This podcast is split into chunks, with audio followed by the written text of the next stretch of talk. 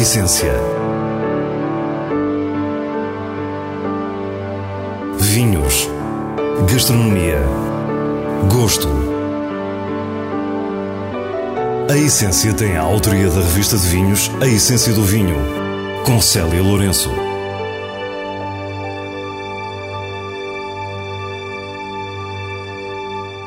Boa noite. Hoje vamos conhecer a história dos vinhos Val dos Ares, em Monção, e passamos pela Garrafeira Nacional, em Lisboa. Seguem-se as sugestões semanais e o prazer da leitura com os vinhos de bolso. Fique e descubra a nossa proposta para o que é realmente essencial. A Quinta do Mate é uma propriedade que se localiza precisamente no lugar do mate em Monção. Estamos em pleno Minho, com a particularidade de nos encontrarmos em terras de Alvarinho, uma das mais consideradas castas brancas portuguesas, já outras vezes protagonista destas nossas conversas.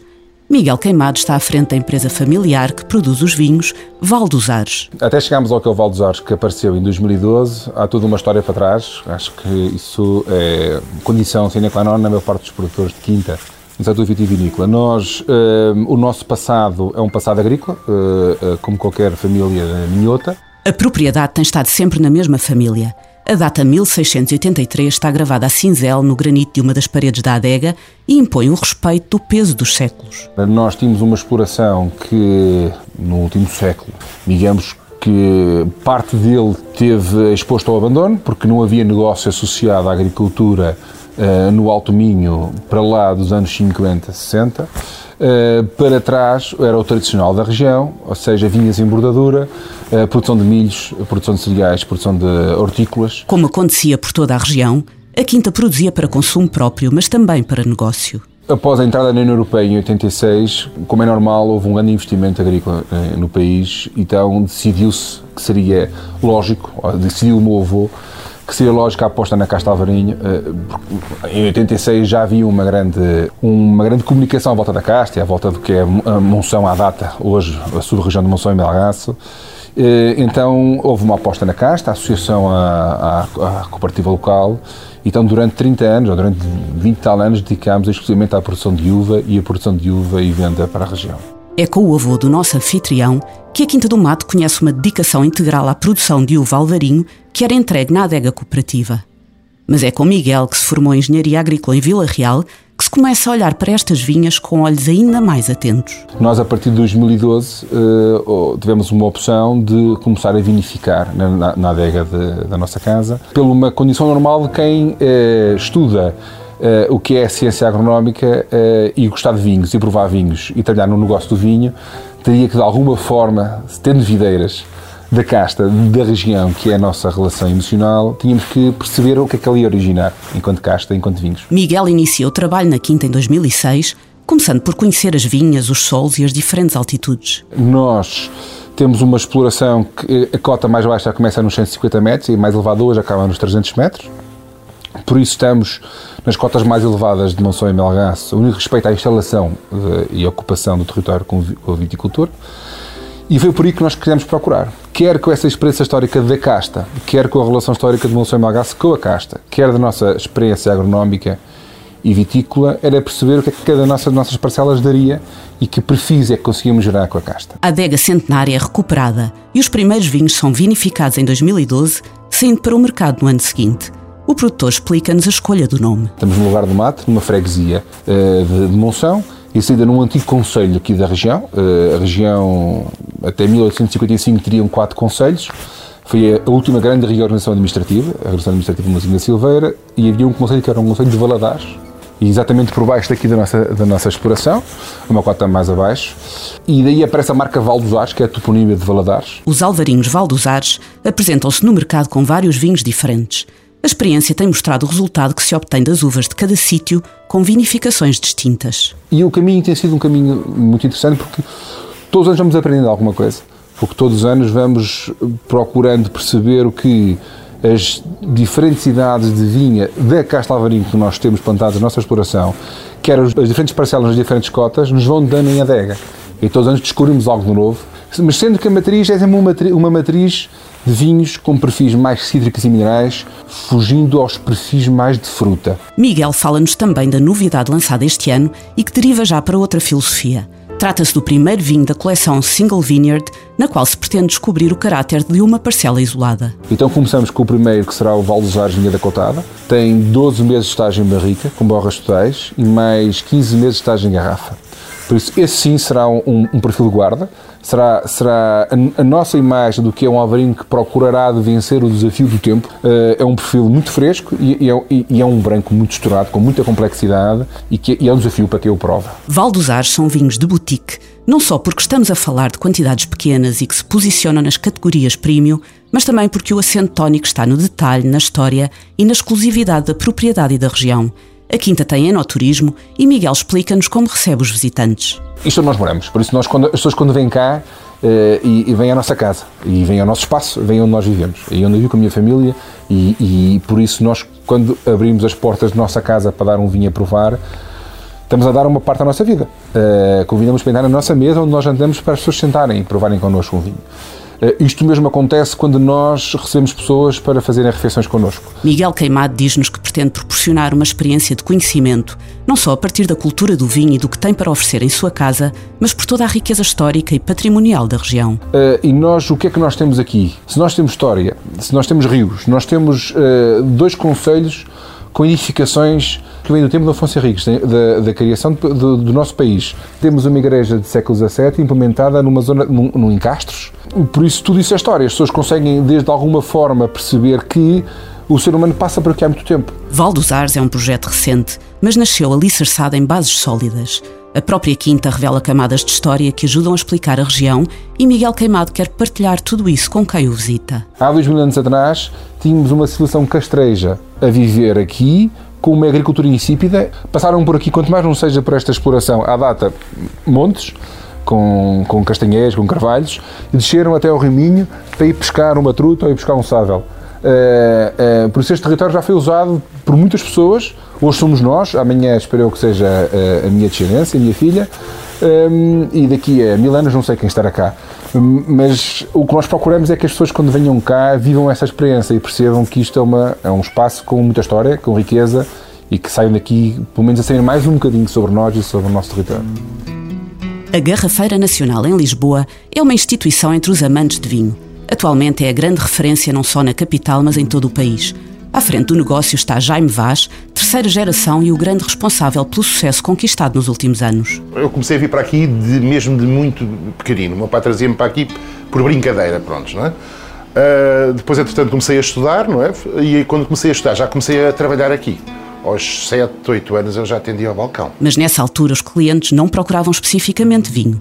A loja era uma das muitas mercearias da Baixa Pombalina, na Rua de Santa Justa, onde hoje nos encontramos com Jaime, que nos fala dos primeiros tempos. Começa com o meu avô, em 1927 ele adquire esta empresa. E pronto, já era uma mercearia, não é? Que quando passa para o meu pai começa eh, realmente o, o, a procura de vinho começa a aumentar nos anos 50, 60, nos anos 70 muito mais, e depois eu aí já estava mais, uh, mais tempo aqui, já trabalhava a tempo inteiro, não é? E em 1991, a mercearia da família Neves Vaz é transformada em garrafeira.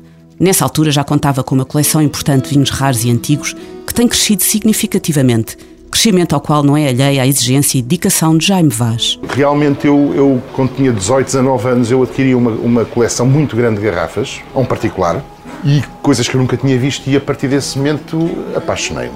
Pronto, a partir dessa altura foi um foi, um, foi uma bola de neve porque cada vez me fui apaixonando mais, fui adquirindo outras garrafas, fomos adquirindo, uh, uh, valorizei mais as que tinha porque não, nunca me tinha, nunca, nunca me tinha apaixonado, pronto, é mesmo assim. E foi uma paixão que ainda não passou, antes muito pelo contrário. A notoriedade da Garrafeira Nacional cresceu por lá podermos encontrar todas as novidades e a grande maioria dos produtores portugueses também pela oferta de vinhos estrangeiros, mas sobretudo pelas garrafas raras e antigas. E para ter esse património, Jaime continua um trabalho apurado procura constante. Quisemos saber o que ainda sente quando lhe aparece uma raridade ou quando sabe de alguém que quer vender a sua garrafeira particular. Sinto uma, uma vontade compulsiva de a ver, de a adquirir e depois de não a vender, que aí é que é o problema, não é?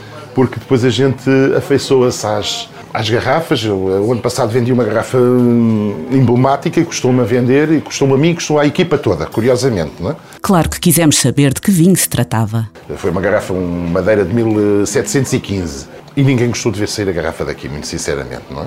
Foi um bom negócio para a empresa, mas ninguém gostou de, de a ver ir embora, não é? E, portanto, temos várias garrafas assim, quando a gente as vende, é como se estivéssemos a vender um bocado de nós, não é? Um bocado da nossa história que se vai embora, mas é o que é, é o comércio. Perguntámos quais as garrafas mais antigas que Jaime tem e ficámos a saber que este não era o único madeira do século XVIII no Museu da Garrafeira Nacional. Do Porto 1830, da madeira, a garrafa de madeira mais antiga que temos é de 1780. Entretanto, continuamos a percorrer as prateleiras num misto de emoções que também sentimos num museu ou num alfarrabista. Quisemos saber como consegue manter os estoques, uma vez que não pode, obviamente, ser apenas a partir de ofertas particulares. A grande parte em, é mesmo em leilões, outras em comerciantes mesmo. Vão libertando, há, há, há, garrafas que vão sendo libertadas de coleções privadas. Eu, quando digo coleções, não é coleções, é de investidores privados porque é mesmo de investidores, não é? E libertam garrafas de, de, de um Rothschild 45, ainda agora foi libertada uma pequena quantidade que apareceu à venda na Europa. Nós aqui, infelizmente, não recebemos nenhuma, mas pronto, foi libertada uma caixa e depois aparece. Apareceu uma à venda em, na Holanda, outra, duas à venda em França, seis em Inglaterra. Percebemos que o mercado de investimento é complexo e não envolve apenas vinho. Perguntámos qual a tendência atual. Onde é que os investidores apostam? Ultimamente nos whiskies de malte, nos whiskies datados whiskies de malte escoceses, whiskies de malte japoneses. Tem sido um investimento também uh, que se pode comparar aos vinhos de Bordeaux e Borgonhas e grandes vinhos do mundo. Pronto. A Garrafeira Nacional mantém o espaço original na Rua de Santa Justa e tem mais duas lojas. Uma bem perto, na Rua da Conceição, e a mais recente, no Mercado da Ribeira. Claro que tem também loja online e a internet permite vender para todo o mundo, o que vai aumentar significativamente o volume de negócio. No final da nossa visita, já me lembra mais uma vez as garrafas que comprou com 18 anos e mostra-nos uma que guarda com especial carinho. Isto é um, portanto, um vinho que tem muitos anos, ainda existe, não, é? não, não com este modelo de garrafa, nem, nem com estas. Hoje em dia já não se vê a colheita nem nada. Tem a particularidade também ter a idade de nascimento do meu pai. O vinho que temos à nossa frente é nada mais, nada menos que um improvável Gatão 1933, numa garrafa esguia escura que nada tem a ver com a imagem atual. Jaime podia ter-nos mostrado qualquer tesouro de valor comprovado, mas escolheu o vinho que lhe põe os olhos a brilhar. E guardei sempre esta garrafa como se fosse realmente um bebê. Não tem valor comercial, o valor comercial é relativo, não é? Mas tem um valor sentimental muito grande para mim, é por isso que eu aguardo, não é? Passamos agora aos vinhos semanais, escolha habitual do diretor da revista de vinhos, Nuno Pires, a partir dos selos altamente recomendado e boa compra da revista. Da Bairrada chega-nos uma novidade. Quinta da Vacariça Garrafeira Tunel 23 2011. É um vinho tinto produzido por Maria do Céu Eleutério e pelo marido François Chanson, com filosofia biodinâmica. Este vinho é um varietal de baga, aromático, longo, com taninos firmes e acidez pronunciada. Trata-se sem dúvida de um vinho de guarda, cheio de personalidade, que valerá a pena acompanhar. Por isso, é um vinho altamente recomendado. O Branco Terrenos de 2016 é produzido por Rui Reguinga elaborado a partir das vinhas velhas da Serra de São Mamede, em Porto Alegre, no Alentejo. Conta com mais de 18 castas diferentes. O resultado é um vinho de nariz discreto, com uma boca profunda, que se impõe pela sua frescura mineral. É um vinho que, apesar de acessível, não deixa de ser exigente. É assim uma boa compra. Para os vinhos de bolso de hoje, propomos-lhe um livro sobre azeite. A Vida Virgem Extra tem autoria de Cláudia Vilax e explora os temas da terra e da agricultura biológica.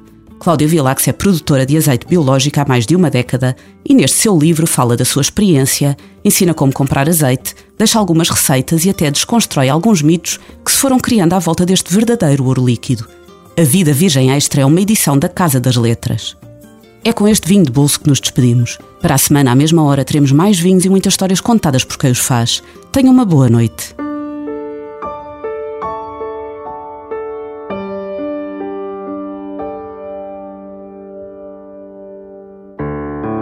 Essência. Vinhos. Gastronomia. Gosto. A essência tem a autoria da revista de vinhos A Essência do Vinho, com Célia Lourenço.